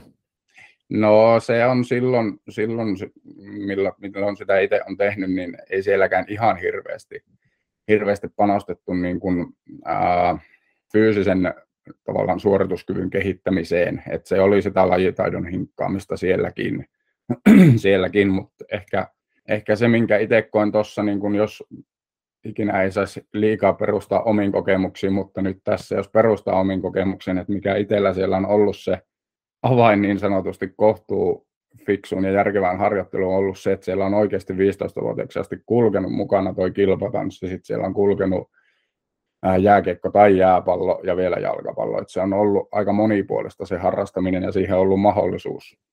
Ehkä se on ollut itsellä omalla kohdalla semmoinen, semmoinen juttu, että kaikki noi edellä mainitut lajit kuitenkin, mitä on itse silloin harrastanut, niin ne on silloin omana aktiiviaikana ne keskittynyt tosi paljon siihen lajitaidon hinkkaamiseen. Ja sä oot tuolla tosiaan internetin ihmeellisestä maailmasta löytyy sun kirjoituksia useampiakin kappaleita, jos ihmisiä kiinnostaa, niin voidaan niitä sitten lopussa lukailla tarkemmin. Mutta yksi tämmöinen iso asia oli, mistä sä oot kirjoittanut muun muassa tanssiopiston puolella tuolla, tällainen kuin Tanssin tähti, tanssikoulu, niin sieltä löytyy keskustelu just nimenomaan siitä, että liian aikaisin pyritään erikoistumaan tiettyyn lajiin, että valmentajat vaatii esimerkiksi jääkiekon puolella, jalkapallon puolella tosi nuorilta pelaajilta sitä, ja sä puhuit just tuosta moni, monilajiharrasteisuudesta, joka on semmoinen asia, että jos me halutaan kasvattaa terveitä urheilijoita, niin tosi monen huippuammattilaisen taustalla selkeästi on myös sellainen monilajiharrastuneisuus. Kyllä. Miten, tota, miten sä itse näet on, että, että pitäisikö, pitäisikö meidän aktiivisemmin pyrkiä valmentajina ohjaamaan eri lajien paria ja jopa muodostaa tietynlaisia yhteistyösopimuksia sen kautta? Ja tuossa viimeisessä lauseessa, mitä sanoit, niin mä uskoisin, että on se tavallaan fiksuin ja järkevin tie, tie meillä niin kuin seurassa työskentelevillä. työskentelevillä. Ää, en, se, että puhutaan monilajisuudesta, niin eh, välttämättä se ei edes vaaji, vaaji sitä, että meillä niin kuin kilpaillaan monessa eri lajissa. Se monesti käsitetään vähän väärin, väärin siinä mielessä, että ideaalitilanteessa niin lapsi ja nuori pystyy kilpailemaan ja harrastamaan montaa eri juttua, mutta sitten taas siinä tullaan sitten taas tämmöisen niin kuin henkisen puolen juttu, että ei kaikki jaksa välttämättä puskea, puskee kisakautta kisakauden perään, vaan että siellä olisi hyvä olla, olla myös sitten semmoinen ihan aktiivinen off-season meininki jo nuorena. Mutta se tekeminen silloin siellä off-seasonilla, niin se saisi olla, ja tietysti myös pitkin kautta, niin mahdollisimman monipuolista, ja siellä olisi monia eri lajeja mukana. Ja se, että me tuolla seuroissa jotenkin onnistuttaisiin luomaan semmoinen semmoinen kulttuuri sinne, että vaikka meillä on tarkoitus keväällä nostaa joku pokaali salibändi, onko se nyt F-liigassa vai nuoremmissa, nuoremmissa ikäluokissa, niin se harjoituskausi sisältäisi myös muutakin kuin sitä salibändin lajitaidon hinkkaamista, koska siellä sitten tullaan tosiaan tuohon, mistä nyt on itse kirjoitellut ja paljon fiksummatkin vielä kirjoitellut monia juttuja, että tavallaan me altistetaan tosi nuorena jo rasitusvammoille. Rasitusvammoille näitä meidän urheilijoita sillä, että me tehdään sitä yhtä ja samaa suoritetta käytännössä päivästä toiseen, viikosta toiseen ja pahimmillaan vielä vuodesta toiseen. Niin ja pahimmassa tapauksessa vielä niin, että, että ollaan joko tietoisia siitä, että pelaaja on jo valmiiksi loukkaantunut tietyllä tavalla, että siellä on rasitusvammaa taustalla, tai pahimmassa tapauksessa jopa niin, että sä et tiedä. Pelaaja ei ole tuonut sitä sille, sille, sulle niin tiedoksi, etkä sä ole itse havainnoinut sitä, että hän on loukkaantunut. Et tässä tosiaan syksyn mittaan niin meille päin on tullut, on tullut viestiä asiasta, jossa tota, ympäri Suomen lajikentän niin on ollut tällaisia tapauksia, että meillä on ihan niin kuin teini-ikäisiä, ylä, yläasteikäisiä pelaajia, joilla löytyy jo tosi vakavia rasitusvammoja ja sen takia joudutaan sitten ottamaan pitkiä lajitaukoja.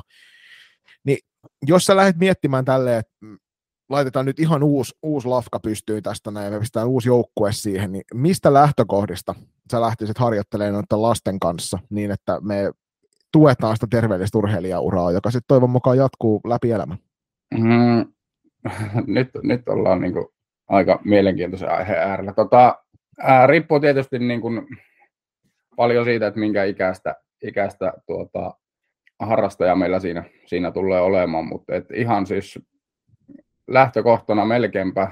Itse asiassa tänä vuonna esimerkiksi tuolla niin kuin liiga naistenkin mukana, niin ollaan, ollaan ihan siis perusliikemalleista jopa lähetty, lähetty harjoitteita tekemään, että lähdetään, no toki ei mennä konttaamaan opetella siellä, siellä, mutta kuitenkin, että opetellaan oikeasti niin kuin, ää, esimerkiksi ihan syvä kyykky, miten me sinne päästään, mitä se vaatii, ja ää, miten sieltä voidaan muuttaa suuntaa sitten vaikka kun tullaan ylös tai sitten juoksussa, että ää, opetellaan oikeasti ää, järkevästi, voimantuotollisesti, oikea-oppisesti, niin tavallaan vaihtaa suuntaa, kaikkia tämmöisiä. Et sieltä, sieltä niin kun, no onko kiteyttää niin monipuolisesta liikkumisesta, eli se, se, että siellä on eri liikesuuntia, eri liikemalleja, ää, yhdellä raajalla, kahdella raajalla tehtynä ja kaikkea tämmöistä, tämmöistä, että monipuolisuus siellä tulisi ollen mukana niin kuin todella vahvasti. Missä sä näet, että on pahimmat sudenkuopat tämän fysiikkaharjoittelun tai sen puutteen kanssa?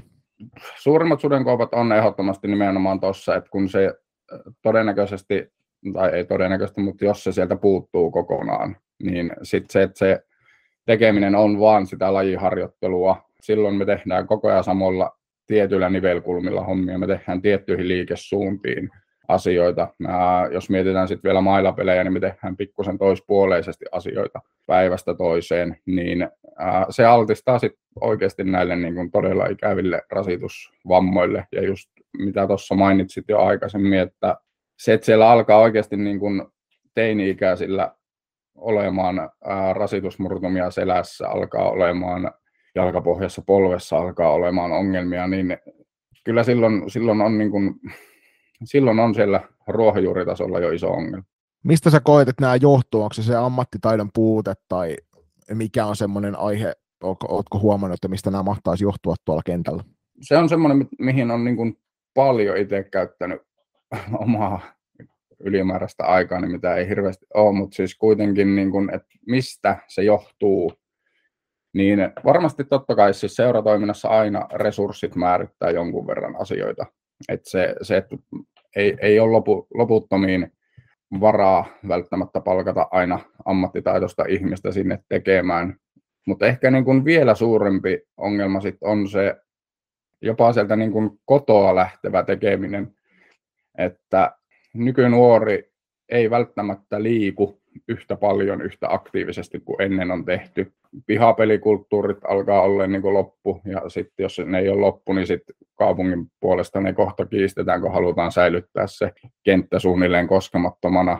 Ja totta kai varmasti niin kuin myös se niin kuin vanhempien esimerkki siellä kotona on semmoinen, mihin toivos, toivos että vanhemmat niin kuin lähtee mukaan silloin nuorena lapsena siihen lapsen harrastukseen mukaan, niin saahan tavallaan sitä kautta semmoista ei-ohjattua liikkumista. Tällä hetkellähän se ongelma on siinä, että sitten kun halutaan niin kun kehittyä, niin me seurassa ajatellaan ja tiedostetaan tuo, että se lapsi ja nuori ei välttämättä liiku ihan hirveästi omalla ajalla. Ja se, millä me yritetään sitten seurassa se korjata, on se, että lisätään sitä harjoitusmäärää.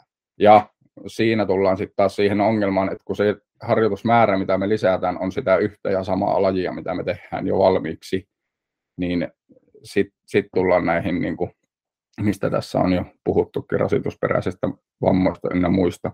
Puhutaan tosiaan aika, aika niin kuin laajasta, sanotaanko nyt ongelmasta, että se pitäisi saada tuonne niin kuin ihan kodista lähteväksi semmoinen monipuolinen tekeminen ja sitten taas jos seuroja mietitään, niin niin kuin aikaisemmin jo puhuttiin siitä, että, että siellä miettiä keinoja siihen, miten me saadaan se lapsi ja nuori liikkumaan, innostumaan useammasta eri jutusta, eikä välttämättä siihen, että me pistetään 12-vuotias valitteen, että hei sun, sä et enää niin kerkeä pelata jalkapalloa, koska sulla on kuusi lajitreeniä jääkiekkoa viikossa. Et se, se ei ole mun mielestä se niin oikea, oikea lähtökohta siihen, että me saadaan sille lapselle riittävä määrä liikuntaa. Niin, ja siis monestihan noissa käy välikävästi niin, että, että jos siellä on fiksut vanhemmat ja taustat lapsella ja he päättää, että, että okei, että me treenataan jalkapalloa se kaksi kertaa viikossa ja käydään tuolla jääkiekon puolella neljä kertaa viikossa, eli molemmista missä olet harjoitteita, niin valmentajat pahimmassa tapauksessa sitten rankaisee tätä kyseistä lasta sillä, että häneltä jää peliaika saamatta, vaikka vanhemmat ja lapsi yhdessä tekevät järkevän ratkaisun lapsen itsensä kannalta. Joo, juurikin näin. Ja tämä on siis ihan omalla, omalla kohdallakin vanhimman pojan kohdalla niin törmännyt tähän samaan, että se, se, niin kuin, se sitten just nimenomaan vähän, tai se siis lapsihan sen kokee rangaistuksena. Ei, ei kyllä mä niin itse ymmärrän sen, sen, että he haluaa jollakin tavalla sitouttaa niitä pelaajia siihen, mutta tarviiko vielä välttämättä tuossa 10-15 iässä sitouttaa hirveästi, hirveästi. Mm. että olisiko sen aika vasta sitten niin myöhemmin tuolla lähempänä aikuisikää, niin se on ehkä semmoinen mietinnän paikka. Niin ja toisaalta eikö meille kaikille tärkeimpänä tavoitteena pitäisi just nimenomaan olla se omasta lajista riippumatta, että me tehdään niitä terveitä urheilijoita, semmoisia, jotka löytää urheilusta sen ilon ja tekevät sitä loppuelämänsä sen takia, koska se on mukavaa. Kultainen ajatus jokaisella lasten ja nuorten kanssa, niin kun ihan sama onko se laji salibändi vai onko se jääkiekko, niin saisi olla tossa, että me halutaan tehdä terve, innostunut urheilija. Se nyt, että onko se sitten sen laji, se saattaa vaihtua vielä siinä niin kuin 16 iässä siihen, että se haluaa olla uimari, jos on käynyt paljon uimassa. Toki silloin uimariksi ehkä alkaa olla jo vähän myöhäistä, mutta saa, saatte varmaan käsityksen siitä, että, että se niin kuin seura, seuratoimijan näkökulma saisi olla siinä mieluummin, että me halutaan terve ja innostunut lapsi, nuori oman seurapolun läpi ja on se laji sitten mikä hyvänsä. Hei, nyt kun tuossa Viivi tai Vesa valmentaja päättää sitten ensimmäistä kertaa lähteä nuoria valmentamaan tai lapsia valmentamaan ja hänellä ei aikaisempaa kokemusta siitä ole, niin tuolle fysiikka-alan osaajana, niin mitkä on semmoista kolme perusasiaa, jotka näkisit, että siellä olisi hyvä ottaa huomioon, kun aletaan noiden lasten kanssa touhuamaan? Ykkösjuttuna se monipuolisuus. Sen ei tarvitse olla monilajin harrastamista, vaan se, että se salibändi voi olla keskiössä, mutta tuon siihen ympärille elementtejä muista lajeista. Ja se, kun me tuon siihen ympärille elementtejä muista lajeista, niin me todennäköisesti tuon siihen myös sit eri liikemalleja, me tuon eri liikesuuntia, just näitä, mistä on aikaisemmin tässä, tässä sanonut, että se moni, monipuolisuus saisi olla siellä ykkösjuttuna. Sitten kaikille valmentajille, niin pelaajasta ja siitä nuoresta oikeasti niin kuin kiinnostuneena oleminen. Eli kuuntele, mitä se pelaaja sulle sanoo. Vaikka se on se hankalin pelaaja siinä joukkueessa, vaikka sä koet sen itse, että se haastaa sua, niin ota se mieluummin itselle paikkana kehittyä kuin semmoisena, että lyöt sille tiukat raamit, vaan anna, anna sen lapsen ja nuoren olla semmoinen kuin se on, anna sen olla hankala, jos se on. Ää, pyri itse löytämään sille, just hänelle siihen niin kuin ratkaisuja, keinoja motivoida tekemään. Ja, ja, ja no siinä ehkä niin kuin itsellä semmoiset, mitä itse hoin itselleni päivittäin tuossa ihan siis niin kuin aikuistenkin kanssa toimiessa. Niin ja sitten ehkä viimeisenä voidaan ottaa se, että jos tuntuu, että itsellä ei voimavarat tai tietotaito riitä, niin ota siihen ihminen mukaan, joka, joka sitten pystyy näissä asioissa sua auttamaan eteenpäin. Juurikin näin, kyllä. Joo, se on, se on kyllä niin kuin kaikkien valmentajien niin kuin ihan sama, oletko lajivalmentaja vai fysiikkavalmentaja vai mikä sun rooli ikinä siellä onkaan, niin ympäröi ihmis, itsesi ihmisillä, kenen kanssa pystyt asioista keskustelemaan ja pystyt hakemaan vähän tukea tai apua tai nä- uutta näkökulmaa. Et se on semmoinen, mistä ainakin itse koin ihan hirveästi, että saa, saa esimerkiksi siitä, että meillä on täällä kotona myös toinen, toinen puolisko, oma parempi puolisko, joka myös ymmärtää niin kuin, ää, fyysisistä vaatimuksista ja suorituskyvyn kehittämisestä, me pystytään tavallaan päivittäin keskustelemaan, keskustelemaan näistä ja se avaa itsellekin aina pikkusen uuden näkökulman, kun sulla on siinä joku, joku muu, että et ole vaan yksin sen oman, oman näkemyksessä kanssa. Niin ja ennen kaikkea uskaltaa keskustella ihmisten kanssa, jotka on eri mieltä sun kanssa asioista, koska sieltä monesti löytyy sitten molemmille keinoja päästä eteenpäin. Tota, Kyllä. Tähän loppu, loppuun suoralle, kun kaarretaan, niin onko sulla terveisiä salibändilajiyhteisölle? Mm, on. Äh, se itse on tässä nyt toista kautta mukana sillä aktiivisemmin. Toki ennen sitäkin seurannut tuossa niin kuin aktiivisesti niin kuin ihan joka lajia tulee tehtyä, mutta et siis salibändissä on ihan uskomattoman hyvä tekemisen meininki.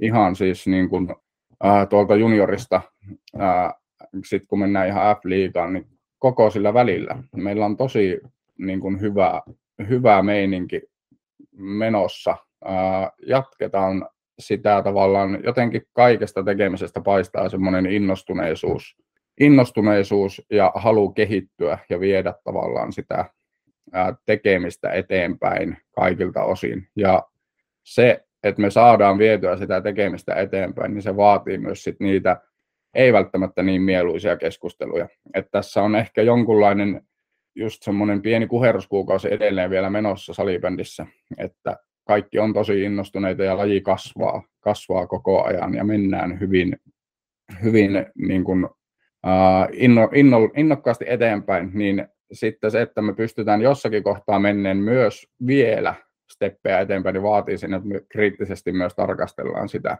omaa tekemistä ihan seuratasolla, ihan maajoukkotasolla, ihan sitten liigatasolla, niin uskalletaan myös tehdä se, se puoli sieltä, koska sitten meillä tavallaan se kehitys ei lopu johonkin pisteeseen, eikä jäädä mihinkään isojen ongelmien äärelle. Sitten vielä ihan viimeiseksi, niin nyt on hyvä, hyvän paikka mainostaa vähän itseäsi ja omaa toimintaasi, niin kaikille niille, jotka siellä lähialueella on, niin annapa palaa heitä, heitä ihmeessä, jos, jos sulla on jotain, mitä haluat mainostaa. Jos olisi aikaa, niin mainostasin, mainostasin kyllä, mutta tällä hetkellä mies alkaa olla aika täystyöllistetty ja siis äh, mä rakastan auttaa ihmisiä, varsinkin niin fyysisen suorituskyvyn kehittämisessä. Et siis aina on silti aikaa sille pienelle keskustelulle. Ää, nytkin esimerkiksi lauantaina vai perjantaina puhelin soi ja kysyttiin eri, ihan eri seurassa pelaavan pelaajan niin kuin, ää, konsultaatioapua siitä, että siellä on ehkä pieniä niin ylikuormitusoireita olemassa, että pystynkö siihen jeesiä antaa, niin äh, san, sanoin, että just sillä hetkellä en pysty, mutta että maanantaina on ehkä semmoinen päivä, että pystyn muutaman, muutaman niin kuin hetken sille antamaan. Ja äh, ihan varmasti, jos kenelläkään ikinä mitään ongelmia oman, oman fyysisen suorituskyvyn kanssa on, niin jonkun raun sille löydän, löydän että pystyy, pystyy auttamaan. Ja sitten jos en itse pysty, niin ihan varmasti tästä niin kuin lähipiiristä löytyy myös tosi osaavia ihmisiä siihen. TheNextCoaching.fi taitaa olla tämä teidän verkkosivusto. Se on meidän verkkosivusto, joo. Se toki enemmän keskittyy sitten tuonne niin CrossFit-puolelle, mutta että sieltä löytyy meikäläisen yhteystiedot ehkä helpoimmin ja sitä kautta saa, saa sitten niin miehen kiinni. No niin. Hei, iso kiitos sulle Samuli, kun tulit mun kanssa juttelemaan vähän fysiikkavalmennuksesta ja sitä kautta valistamaan myös lajikenttää. Yes, kiitos kun sai olla mukaan. Isot kiitokset vielä Samulille tästä haastiksesta. Saatiin aika railakas haastatteluviikko minunkin osaltani niin sitten purkkiin. Ei ollut kuin neljä kappaletta erilaisia haastatteluita tuolla viikolla. Niin tota, ihan mukava, mukava viikko. Tuli ihan sellainen journalisti olla. Seuraavana käsitellään sitten puoliväli eriä Suomen kapissa, ja siellähän vähemmän yllättäen iso osa näistä joukkueista on F-liiga A puolelta ja sitten on siellä F-liiga B:nkin puolelta jengejä. Noi divariporukat tuossa sitten sanoivat takko adjö edellisellä kierroksella eivätkä päässeet sen pidemmälle, niin tota, Suomen kapin puolivälierissä kohtaavat FPC Loisto ja Classic, Pirkat sekä SP Pro, O2 Jyväskylä vastaan eräviikingit, ja sitten on toi TPS ja PSS ottelu, joka pelattiinkin tuossa 15.10. ja tuplapanoksella, ja sen vei TPS sitten loppujen lopuksi, oliko se peräti jatkoajalla luvu, luvuin 6-5. Joko mun mielestä se oli varsinaisella, mutta joo, tota, ja, jos, jos olisi pitänyt veikata, niin kyllä mä olisin tepsi veikannut. Niin, joo, ja siis... Aika tiukka pelihän se oli, että mm. se varmaan oli kaikille odotusarvonakin tuosta, että jos TPS joku noissa ottelussa haastaa, niin PSS tai klassikki. Jep, hei, mitä mieltä oot siitä? Ää, tästä tuli hy- hyvä, olisiko ollut Jupu, Jupu Heikkisen nostanut Twitterissä, niin jos me ollaan peräänkulutettu sitä, että me halutaan enemmän huippuotteluita näille maajukkapelaajille, sitä kautta myöskin meidän maajoukkue kehittyisi, niin mitä mieltä olet tuossa ratkaisussa, että tuo oli tuplapanospeli? Jos kyseessä on tällä hetkellä Suomen kaksi parasta joukkuetta, niin totta kai siis talo- talouskysymykset ja niin edelleen, mutta kyllä mä olisin mi- mielelläni nähnyt kuitenkin kaksi erillistä ottelua. Ehdottomasti siis niin kuin pelaajan, pelaajan kannalta ja yleisön kannalta niin toi ottelu olisi ehdottomasti pitänyt pelata omana yksikkönään, että mm, sanotaan näin, että me ollaan puhuttu paljon Suomen kapin arvostuksesta, ja kyllä ainakin itse, kun tuota ottelua seurasi, niin ei mulle tullut semmoinen fiilis, että se on mikään Suomen kapiottelu, vaan että se on f ottelu Ja se ei ole taas se, se kuva, mikä me halutaan antaa ulospäin, vaan se ehdottomasti pitäisi olla just nimenomaan se, että tulkaa katsomaan Suomen kappia. Et se vähän jäi nyt tässä niin kuin lapsipuolen asemaan ja sen takia olen sitä mieltä, että olisi ehdottomasti pitänyt pelata omana otteluna. Joo, mutta ei siitä enempää. Toi Loisto ja Klassikin välinen matsi, niin se ei, ei nyt yllättänyt ketään. Et kyseessä lienee joku 30 ottelu, mitä joukkue tulee pelaamaan keskenään kahden vuoden sisällä. Joo, mutta toisaalta nämä on just niitä, mitä me halutaankin, että nuo mm. tietyt kamppailuparit kohtaavat. TPS ja PSS kohdalla ihan sama, että tuossa viime kaudella nähtiin finaaleissa parikin kertaa, niin itse viimeisen vuoden sisään muutamankin kerran nähty finaalissa, niin se on toisaalta just näitä, että, että halutaan ehdottomasti saada näitä kovia pelejä, niin sitten siellä monesti muodostuu tämmöisiä kamppailupareja. Niin tota, ei, ei, siis tuosta ei ainakaan asennetta tule puuttumaan tuosta ottelusta. Joo, siis ilman muuta, siis hienot otteluparit kaikkinensa, ja jos nyt lähdetään noita kolmea matsipari veikkaamaan, että mitkä etenee tuonne välierävaiheeseen, niin haluatko aloittaa vaikka? No mä sanoin sulle, että klassikki menee, SP Pro menee, ja O2 antaa hyvän, hyvän vastuksen, mutta eräviikingit menee siitä silti jatkoon. Mä sanoin, että Classic menee, Pro menee ja O2 Jyväskylä menee. No niin, sitten siirrytään siirtomarkkinoille. Näitä harvemmin tulee tässä keskellä kautta enää niin paljon, mutta kun kansainvälisiltä markkinoilta saadaan kalaa Suomeen päin, niin se täytyy ehdottomasti nostaa esille. Ja niin kävi tällä kertaa, kun Singaporen naisten maajoukkue pelaaja Tan Hui Chi siirtyy Northern Starsiin, ja hän pelasi niinkin mielenkiintoisessa joukkueessa kuin West Coast Cripsissä, joka kuulostaa enemmän siltä, että se olisi tota, ton Exhibitin juttuja, joka veti aikanaan uskomattoman hienoa Pimp My Ride-ohjelmaa West Coast Customsissa. siis erittäin hieno ohjelma, Jonne ei muista.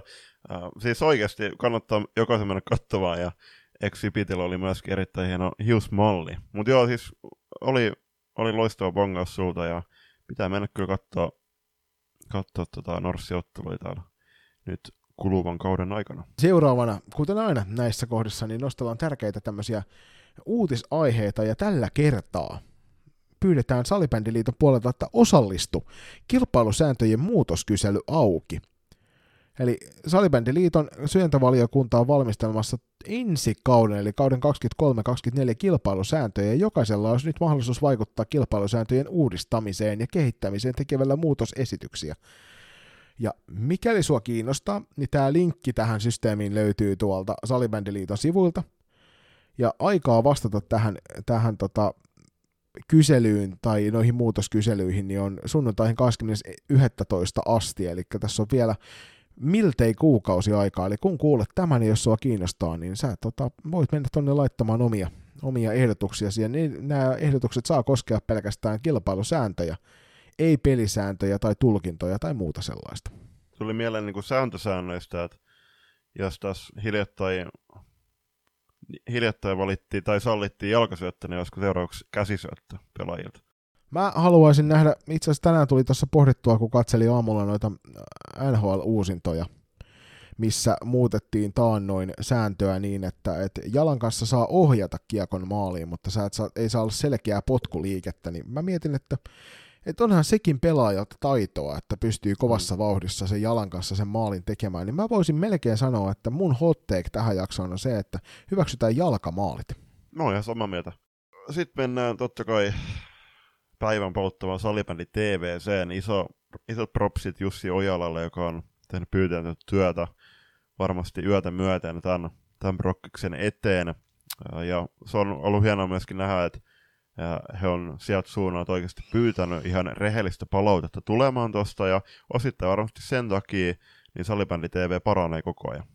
Alkukaudella sai ehkä turhan huonon maineen siitä, sen suuresti mainostettiin, että tämä on vasta beta-versio, älkää ihmiset ottako sellaista asennetta siihen, että se oli valmis jo, vaan sitä kehitetään koko aika, ja nyt pikkuhiljaa rupeaa näkyä sitä, että, että siellä aidosti striimataan otteluita. Ja nyt esimerkiksi toi meidän T16 SM-karsinta lohkon pelit viime, niin tuolta Vihdistä, niin striimattiin sitä kautta. Ja oli siellä pieniä ongelmia vieläkin, mutta silti noita otteluita saatiin kotikatsomoihin näkyviin ja se on se kaikkein tärkein asia, että eihän se mihinkään muutu, jos me ei kaikki rohkeasti lähdetä kokeilemaan sitä striimausta sen kautta. Ja sen takia ehdottomasti me täällä Loistokastin puolella niin suositellaan lämpimästi. Että otatte ton Salibändi TVn haltuun myös teidän seurassa ja joukkueessa ja viette sitä ilosanomaa eteenpäin, sillä kun me kaikki ollaan mukana tuossa samassa kelkassa, niin siitä saadaan varmasti parempi. Ja sitten käännytään jakson loppusuoralle ja pieni sananen tulospalvelusta. Muun salibändipersona Kasperi Kantonen otti itse asiassa useampi vuosi takaperin puheeksi tuon tulospalvelun pelaajakortit, että olisiko vihdoin viimein niiden aika tulla, ja siihen itse asiassa tuli myös liitolta vastaus, että joo, että äh, tämä on varmasti niinku kenties tulossa, tulossa lähiaikana, mutta ei, se, ei sitä nyt ole näkynyt, mutta siis ehdottomasti mun, munkin mielestä, varmasti Joni sunkin mielestä, niin tulospalveluun äh, sois niin, niin Salibändiliiton tulospalveluun kuin tähän legenda- legendaarisen tilastopalveluun, niin ää, valittavaksi pelaajakortit. Toki tilastopalvelussa näkyy pelaajien koko nimet, mutta se, että tulos, Salibändiliiton tulospalvelussa, niin jos siellä on muun muassa useampi sama sukuniminen pelaaja, niin se herättää vaan hämmennystä. Mä en nyt ole ihan täysin varma, että minkä näköistä pelaajakorttia tässä haetaan, mutta aina, aina sellaista asiat, mitkä tuo selvyyttä siihen, siihen niin tulospalveluun itsessään, niin se on aina positiivista, ja mitä enemmän saadaan tuotua pelaajia esille. Ja sitten mä mieluummin haluaisin viedä tuon myöskin sinne taustajoukoille asti, että tuodaan niille kaikille se sama oma juttunsa. Öm, sellainen juttu, minkä haluan tässä kohtaa mainita, että kun on puhuttu tuosta Salibändi TVn beta-vaiheesta, niin voisiko tämä tulospalvelu pikkuhiljaa siirtyä pois tuolta beta-vaiheesta kanssa, että nyt on joka syksyinen harmitus niin on edelleenkin osa meidän salibändi-ihmisten elämää.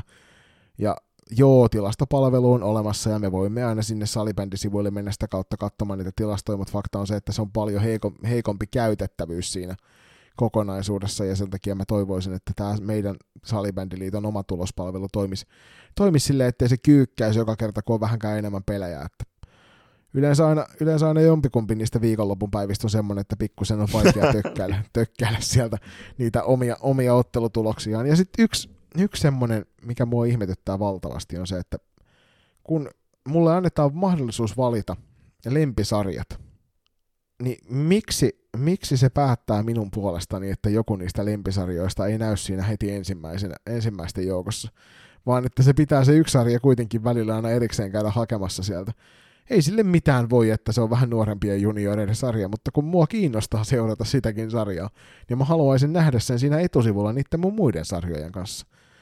Ehkä, ehkä mä olen itse vahingossa tökkäillyt sydämen pois sieltä sitten tässä kohtaa, mutta en tiedä. Mä vaan toivon, että, että tämä tulospalvelukin nappaisi itseään niskasta kiinni ja kasvaisi vaikka teini-ikäiseksi. Mm, just näin. Hei, kiitos Joni tästä jaksosta. Kiitos Julppa. Yes, hei tota, lähes tulkoon kuukauden breikki oli no, pitkästä aikaa tästä nimikkosarjasta ja ää, tulevinakin kuukausina tässä tällä tuotankaudella ei ole kuitenkaan tarkoitus ää, laittaa eetteriin tätä nimikko sarjaa joka viikko. Et tulossa, tulossa on myöskin jatkossa kolme neljä viikon breikkejä. Ehkä ensi nimikkosarjan jaksossa tullaan käsittelemään teidän haluaminen aiheita. Parhaiten voitte vaikuttaa siihen, että laittakaa tuolla sosiaalisessa mediassa meille kyssäreitä ja puheaiheet, mistä haluatte kuulla puhetta. Ja äh, edelleen myöskin se palautet loistokas.com boksi on oikeasti käytössä. Ja sitten jos haluat meitä tukea matkallamme salibändiviidakossa, niin patreon.com kautta loistokääst ja sitten sen lisäksi tietysti kauppa.kloffa.fi kautta loistokääst, niin näitä kautta toisesta toiseen voit ryhtyä meille kuukausi lahjoittajaksi tai toisesta voit ostaa meidän uskomattoman upeaa merchia itsellesi sieltä, niin tota, laita ihmeessä nämä korvan taakse. Kohta on joulukin taas käsillä, niin meidän kaupasta löytyy aika, aika kivan näköistä hupparia muun muassa, joka sopii mukavasti semmoiseen pehmeään lahjapakettiin. Ehdottomasti. Ja itse asiassa munkin olisi tarkoitus tässä, kunhan kiireet helpottaa, niin kenties näkyy tuolla T16 sm turnauksissa, niin tota, loistokastin tarroja on painotettu 400 kappaletta, niin katsotaan, että jos, jos seuraavalla ottelupaikkakunnalla sitten tarroja olisi taas jaettavaksi. Ne ei maksa mitään, ja tota, jos haluatte tosiaan niitä, niin niitä ottaa oman, oman käyttöön, niin viestiä vaan meille.